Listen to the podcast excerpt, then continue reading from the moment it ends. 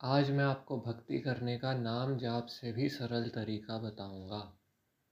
यदि आपने जीवन में कभी भी भक्ति नहीं की है तो भी आप ये कर सकते हैं। और यदि आप भक्ति करते चले आ रहे हैं, लेकिन आपको लगता है कि आप अनुभूति में अब भी बहुत कच्चे हैं तो भी आप कर सकते हैं। इसको करने के लिए कुछ भी नहीं चाहिए, अलग से समय भी नहीं निकालना है आपको। ना ही आपको खुद को किसी फॉर्म में सोशली एक्सपोज करना है कि ये देखो, ये गतिविधि मैं अपने जीवन में ला रहा हूँ। ना इसके लिए आपको कुछ खरीदने की ज़रूरत है, ना अपने कमरे में कोई मूर्ति के लिए अलग साफ़ सुथरा कोना रखने के लिए ज़रूरत है। कुछ भी नहीं चाहिए लिटरली आपको। आप जैसे जी रहे हैं, लगभग वैसे ही जीना है। और तो और आपके मन में जो जो इच्छाएँ हैं उनको भी मारना नहीं है, क्योंकि इस मेथड में हम आप ही के लाइफस्टाइल को प्लस आपकी जो इच्छाएँ हैं, उन्हीं को प्रयोग करके भक्ति में इन्वेस्ट कर देंगे। जैसे कि आपने देखा होगा, कुछ बैट्समैन जो हैं, उनमें ताकत नहीं होती है, लेकिन फिर भी शॉट लगा लेते हैं पेसर्स के अगेंस्ट तो शुरू शुरू में सोचने में अजीब लगता है कि पेसर्स तो इतने ज़ोर से बॉल फेंकते हैं तो उसको तो रिजिस्ट करना मुश्किल हो जाता है तो शॉट कैसे लग सकता है? तो ऐसे बैट्समैन का बस ये स्किल होता है कि बॉल की पेस को ही यूज़ करके एंगल दे देते हैं, जिससे बॉल बाउंड्री की तरफ़ चली जाती है, यानी कि पेसर की पेस ही बाउंड्री की ओर डिफ्लेक्ट हो जाती है। बस ठीक वो ही काम हमें करना है। सुनने में आपको बहुत सरल लगेगा, लेकिन भगवान श्री कृष्ण का आश्वासन है कि ये मार्ग भी कहीं कम नहीं है किसी अन्य मार्ग से। ये मार्ग भी निस्संदेह आपको मोक्ष तक पहुँचा सकता है तथा मोक्ष तक पहुँचने के लिए यदि आपको अन्य प्रकार की निष्ठाएँ, श्रद्धाएँ, अनुशासन आदि चाहिए तो उन तक भी यही मार्ग स्वयं आपको पहुँचा देगा। आपको कुछ भी नहीं करना है, केवल और केवल इस मार्ग से बने रहना है। वापस आते हैं इंट्रो म्यूज़िक के बाद। फ़िलहाल के लिए बने रहिए क्वांटम कॉन्शियसनेस के लेटेस्ट एपिसोड के साथ।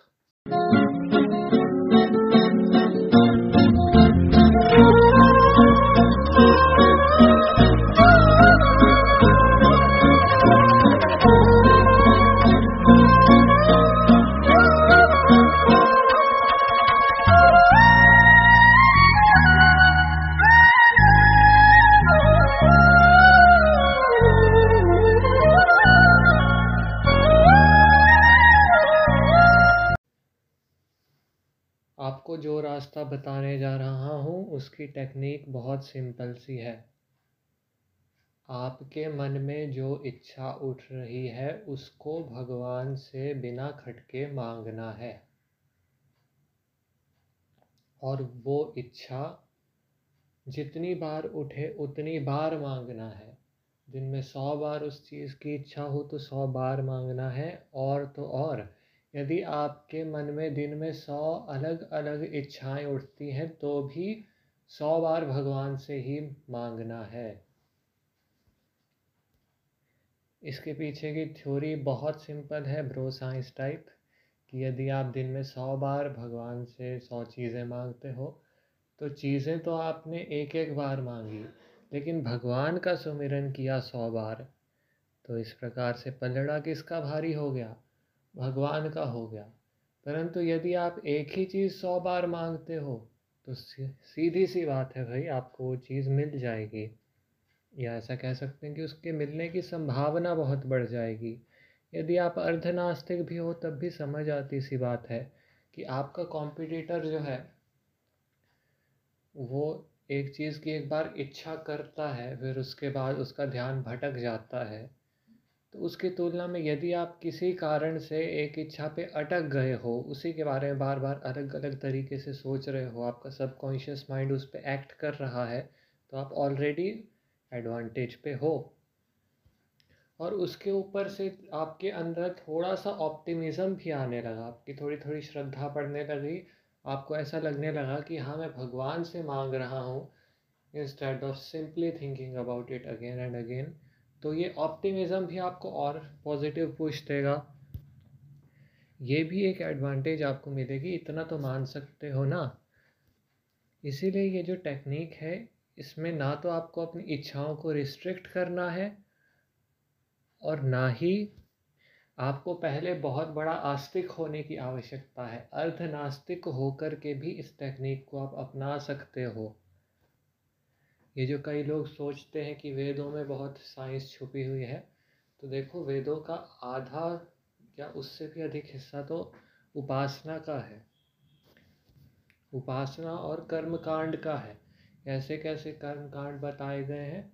ऐसे ऐसे कि मेरे खेत में फ़सलें बहुत हो, मेरे खेत में वर्षा बहुत हो, और कई जगह तो ऐसा भी है कि मेरे खेत में बहुत अधिक वर्षा हो, पर मेरे परो, पड़ोसी के खेत में वर्षा ना हो।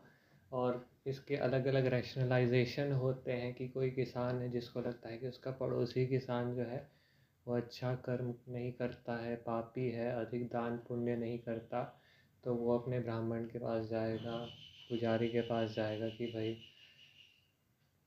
ऐसी ऐसी व्यवस्था कर दो। मैं सामग्री इकट्ठी करूँगा, फिर उसका कर्मकांड हम आयोजित करेंगे तो बढ़िया रहेगा। तो चलो रैशनलाइजेशन एक बात है, पर समझने की बात यह है कि ना केवल हमारे धर्म में, बल्कि वेदों के अंदर ही सकाम कर्म की इतनी प्रधानता है। और उसमें भी कई लोग सोचते होंगे कि भाई, अब तो कलयुग आ गया है तो हमें डायरेक्ट भगवान से ही संपर्क रखना चाहिए। छोटी मोटी इच्छाओं में और ये इंद्र आदि देवताओं में नहीं उलझना चाहिए। पहले मुझे भी ऐसा ही लगता था, पर एट द सेम टाइम मेरे मन में विचार आता था कि क्या सतयुग के मेरे जो पूर्वज थे वो बेवकूफ़ थे? क्या उन्हें पता नहीं था कि मोक्ष तो विष्णु और शिव ही देते हैं? और क्या उन्हें ये नहीं पता था कि विष्णु और शिव यदि सद जाएँ तो फिर इंद्र आदि तो अपने आप अपना काम कर ही देते हैं? वो इतना यज्ञ आदि में इंद्र आदि का पूजन कर ही क्यों रहे थे? तो पूरी शंकराचार्य जी के जो घनिष्ठ वाले प्रवचन होते हैं, एक दो घंटे के उनके खूब सारे एपिसोड सीरीज़ होती हैं, उनको मैंने सुना तो उससे मुझे बात समझ आई कि मोक्ष के प्रति सहिष्णुता होने तो बाद की बात है, सबसे पहले स्वर्ग के प्रति सहिष्णुता मनुष्य में बने।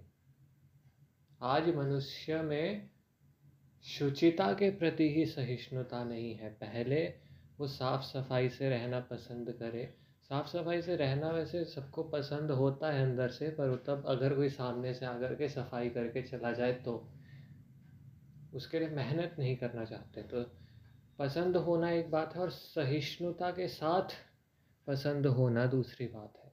तो सहिष्णुता के साथ पसंद जब आपको शुचिता आदि होने लगेंगे तो उसके बाद स्वर्ग के प्रति सहिष्णुता बनेगी और उसके बाद जा कर के मोक्ष के प्रति होगी। ये आवश्यक क्यों है? क्योंकि इस बात को समझिए कि मोक्ष का सबसे छोटा वाला शॉर्टकट क्या होता है? यही कि किसी कारण गलती से आपको मृत्यु के समय भगवान की याद आ जाए, उससे मोक्ष मिल जाएगा। बाकी पूरे जीवन आप कुछ ना करो तो कई लोग सोचते हैं कि हाँ चलो ऐसा कर लेंगे। ये मतलब वही बात हो जाती है कि कोई अगर दूसरा आकर के सफ़ाई कर दे तो उसके लिए मुझे सफ़ाई पसंद है। पर मैं खुद से कुछ नहीं करने वाला। कई लोग खाने पिलाने के मामले में भी ऐसे ही होते हैं कि अगर कोई है कि उनसे पूछो कि क्या तुम्हें दाल चावल पसंद है? तो वो कहेंगे कि हाँ है। तो फिर कहो कि, बनाओ। बोला, नहीं, बनाने पसंद नहीं है। कोई बना करके दे दे तो पसंद है, वरना हम ऐसे ही पड़े रहते हैं दिन भर। तो वही बात है। प्रायोरिटी किस टाइम पर क्या है, ये प्रश्न रहता है। जब मृत्यु हो रही होती है तो एक टाइम पर खूब सारी मेमोरीज आपके हाथ से फिसल रही होती हैं। इतने सारे बंधन जो यहाँ पर बना रखे थे, वो एक टाइम पर सारे छूट रहे होते हैं, इतनी सारी इच्छाएँ छूट रही होती हैं। और उसी ही समय खूब भयंकर पीड़ा भी हो रही होती है। तो ऐसे में यदि आपके पास मोक्ष के प्रति सहिष्णुता नहीं होगी तो आप मोक्ष संबंधी विषयों का चिंतन नहीं कर पाओगे। अब आप सोच रहे होंगे कि अच्छा तो मतलब पहले हमें कर्म कांड आदि करने होंगे। नहीं, वो भी आवश्यक नहीं है। जो टेक्निक आपको बताई हो, उसको भी आप लगा सकते हो। क्यों? क्योंकि एक तो कलयुग है और दूसरा, एक और आपको प्रसंग सुना देता हूँ। हनुमान जी जब पहली बार भगवान श्री राम के पास मिलने गए थे, वेश बना करके ये जांचने के लिए कि मेरे महाराज सुग्रीव से मिलने जो दो बाणधारी लोग आए वो रावण के भेजे तो नहीं है। तब उनकी भेंट हुई थी। जब पता लगा कि ये भगवान राम है तो भगवान हनुमान जो है, उनके पैरों में लेट गए थे। परंतु भगवान राम ने उनको वापस उठाया नहीं। भगवान हनुमान पुनः खुद ही उठ करके खड़े हुए और उसके बाद वार्ता आगे बढ़ी। तो लंका का युद्ध होने के कई महीनों के बाद हनुमान जी ने एकांत में एक दिन पूछा कि, प्रभु, मैं एक बात पूछना चाहता हूँ जिसको लेकर के मुझे पीड़ा रहती है हृदय में। तो राम बोलते हैं अच्छा पूछो, ऐसा क्या हो गया? तो वो बताते हैं कि, मैंने देखा है कि जब भी कोई आपके चरणों में गिरता है, नीच से नीच व्यक्ति भी गिरता है तो भी आप उसको स्वयं अपने हाथों से उठाते हैं। परंतु उस दिन जब मैं गिरा था, तब तो आपने मुझे उठाया नहीं था। तो आपने ऐसा क्यों किया? क्या इसके पीछे कोई विधि का विधान है? मुझसे कोई श्राप जुड़ा हुआ है या मैंने ऐसी कोई भूल की थी जो कि आपने नहीं उठाया? तो मैं बोला, नहीं, भूल की बात नहीं है। बात ये है कि तुमने उस समय एक संत का वेश धारण कर रखा था। संत के वेश में मेरे सामने उपस्थित हुए थे। तो इसीलिए मैंने तुमको नहीं उठाया। क्योंकि संत के जीवन के लक्ष्य ही बहुत ऊँचे होते हैं और स्थान बहुत ऊँचा होता है और भगवान राम उस समय एक वनवासी के वेश में थे। अतः तदनुसार उन्होंने आचरण किया। वेद आदि के ऊपर सबसे अधिक अधिकार रखने वाले भगवान के कौन से आचार्य अवतार रहे हैं? मेरा तो ऐसा मानना है कि भगवान शंकराचार्य रहे हैं। और इन जनरल भी ये व्यू इस पॉइंट ऑफ़ व्यू से रखा जाता है कि भगवान शंकराचार्य जो थे, उन्होंने भक्ति को थोड़ा कम प्रधानता दी और ज्ञान पे ही अधिक बल दिया। ये बात पूरी तरह से सत्य तो नहीं है, पर ठीक है जनरली कंसिडर्ड व्यू ये है। ऐसे भी हम तुलना करने वाले कोई होते नहीं हैं। तो भगवान श्री शंकराचार्य जी का आप भवानी अष्टकम सुनिए। उसमें वो क्या कहते हैं? वो स्वयं कहते हैं कि मैं विद्या नहीं जानता, मैं ज्ञान नहीं जानता और तो और मैं ये भी नहीं जानता कि पुण्य का स्वरूप क्या है, पाप क्या होता है। मैं कर्म कांड भी नहीं जानता। जब वो ऐसा बोल रहे हैं तो हम कौन होते हैं ये बोलने वाले कि हम ये सब जानते हैं? वस्तु स्थिति यही है कि हमें जो दीक्षा आदि मिल जाती है गुरुदेव की कृपा से, बस उसको करना हम जान लेते हैं। उसके स्वरूप को हम नहीं जान पाते। उसके स्वरूप को पूरी तरह से जानना तो केवल और केवल भगवान के हाथ में है। एक तरह से हमारे पास एक स्किल डेवलप हो जाता है। जैसे कि आपको फ़ोन यूज़ करना आता है, आप उस पर बहुत वैरायटी की चीज़ें कर लेते हो। पर आपको नहीं पता कि फ़ोन के पीछे का जो सॉफ्टवेयर है, उसकी जो कोडिंग है, वो कैसे काम करती है, नहीं पता। ठीक, वैसी ही बात है कुछ कुछ अतः जो हमारे अधिकार में है, जो हमें प्राप्त करवा दिया जा चुका है, उसको करना चाहिए। पर यदि आप अभी किसी गुरु आदि के संपर्क में नहीं आए हो, या यूँ कहो कि किसी गुरु आदि में आपकी श्रद्धा नहीं बैठती है तो सीधा सा मेथड मैंने आपको बताया। सीधा है, पर आपको लग सकता है कि क्या ये सच में काम करेगा भी या नहीं। तो उसके प्रति आपकी सहिष्णुता बनाने के लिए मैंने इतनी सारी बातें कही। अब आपको पालन करना है तो आपकी इच्छा, ना पालन करना हो तो कोई बात नहीं। कभी पालन करने का मन कर जाएगा, आगे जा कर के ऐसा मैं पक्का मानता हूँ। सुनते रहिए क्वांटम कॉन्शियसनेस पॉडकास्ट जय लक्ष्मी नारायण। सांदोग उपनिषद के छठे अध्याय के भाष्य में इस बार यह तथ्य प्रकाशित हुआ जो मृत्यु है, उसमें तो हर व्यक्ति सत्य को प्राप्त हो जाता है। मृत्यु का अर्थ होता है कि जीव सुसुप्ति से भी ऊपर उठेगा, तब तो मौत है ना। सत्य में जाकर जीव का सन्निवेश हो ही जाता है।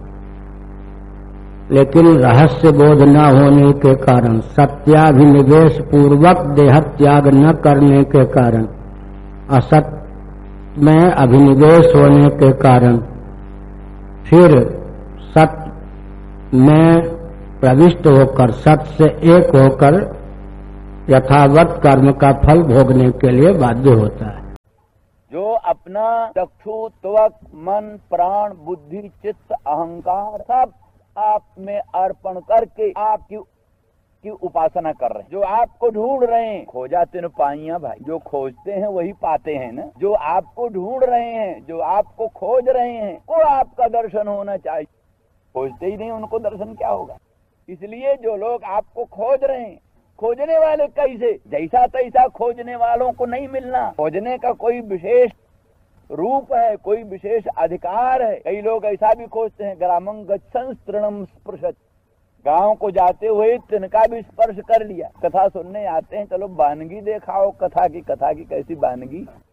ऐसा नहीं, बानगी देखने से काम नहीं चलेगा। जी त्वधृता सवाह आप में अपने अशुओं को अर्पित कर दिया है। अर्थात मच्चित्ता मदगत प्राणा बोधयंत परस्परम कथयंत मान नित्यन तुष्यंत च रमंत च, सततं कीर्तयन्तो माम नमस्यंत जतंत दृढ़व्रता नमस्यंत मान नित्यम नहीं, वो वो दूसरा होगा सततं कीर्तयन्तो माम जतंत दृढ़व्रता। इस तरह से जो जो सदा, जो सदा सर्वदा आप में ही अपने चित्त को अर्पित कर चुके हैं। आप में ही अपने मन को, बुद्ध को अर्पित कर चुके हैं। जिनका प्राण धारण भी आपके ही निमित्त है। आसुप्ते राम मृत कालन नयद वेदांत चिंतया जब तक सो न जाओ, जब तक मर न जाओ, निरंतर ब्रह्म की चिंतन में ही, ब्रह्म की चिंता में ही लगे रहो।